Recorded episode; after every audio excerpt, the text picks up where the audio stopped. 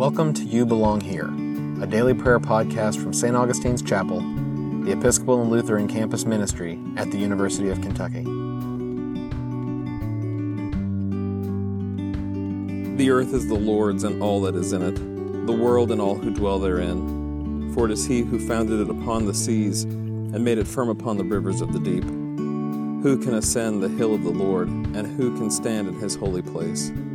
Those who have clean hands and a pure heart, who have not pledged themselves to falsehood, nor sworn by what is a fraud. They shall receive a blessing from the Lord, and a just reward from the God of their salvation. Such is the generation of those who seek him, of those who seek your face, O God of Jacob. Lift up your heads, O gates, lift them high, O everlasting doors, and the King of glory shall come in. Who is this King of glory? The Lord strong and mighty, the Lord mighty in battle. Lift up your heads, O gates, lift them high, O everlasting doors, and the King of glory shall come in. Who is he, this King of glory? The Lord of hosts. He is the King of glory.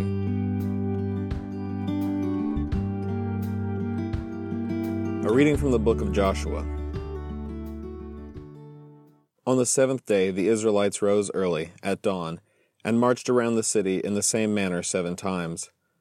It was only on that day that they marched around the city seven times. And at the seventh time, when the priests had blown the trumpets, Joshua said to the people, Shout, for the Lord has given you the city. The city and all that is in it shall be devoted to the Lord for destruction.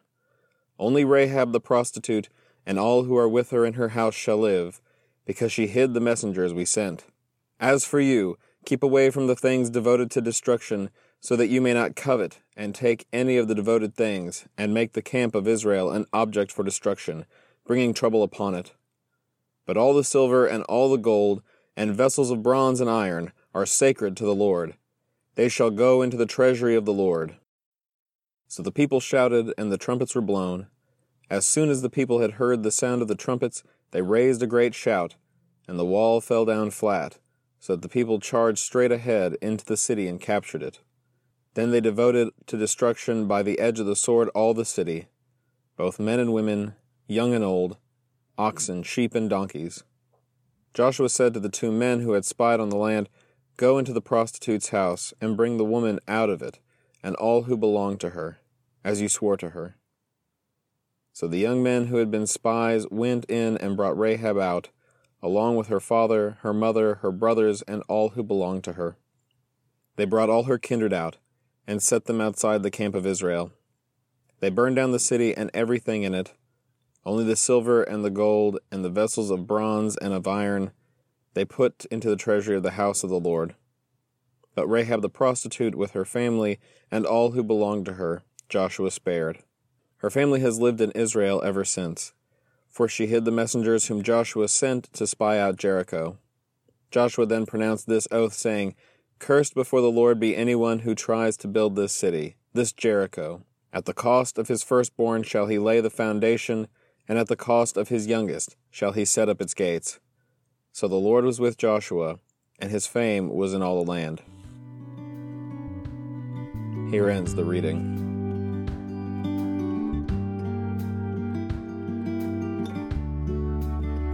Blessed are you, Lord, the God of Israel. You have come to your people and set them free. You have raised up for us a mighty Savior, born of the house of your servant David. Through your holy prophets, you promised of old to save us from our enemies, from the hands of all who hate us, to show mercy to our ancestors, and to remember your holy covenant. This was the oath you swore to our father Abraham, to set us free from the hands of our enemies, free to worship you without fear, holy and righteous before you all the days of our life. And you, child, shall be called the prophet of the Most High for you will go before the Lord to prepare the way, to give God's people knowledge of salvation by the forgiveness of their sins. In the tender compassion of our God, the dawn from on high shall break upon us, to shine on those who dwell in darkness and the shadow of death, and to guide our feet into the way of peace.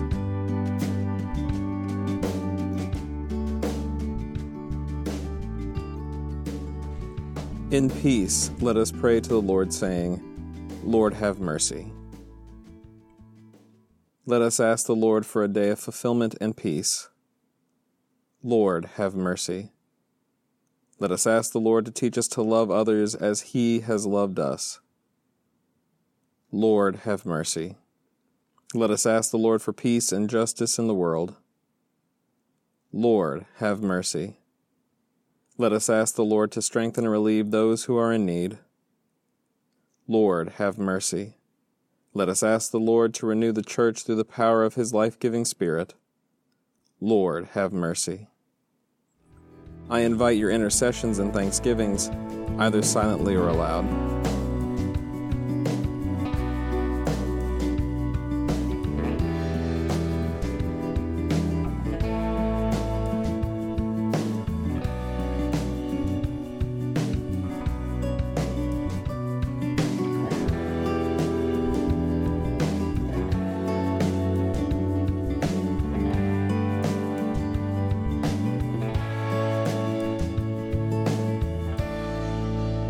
Gathering our prayers and praises into one, as Jesus taught us, so we pray.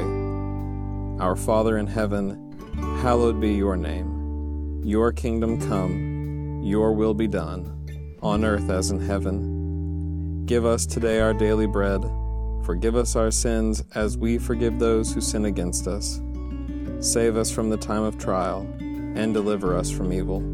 For the kingdom, the power, and the glory are yours, now and forever. Amen. Almighty God, the fountain of all wisdom, you know our necessities before we ask and our ignorance in asking. Have compassion on our weakness, and mercifully give us those things which for our unworthiness we dare not, and for our blindness we cannot ask. Through the worthiness of your Son, Jesus Christ, our Lord, who lives and reigns with you in the Holy Spirit, one God, now and forever. Amen.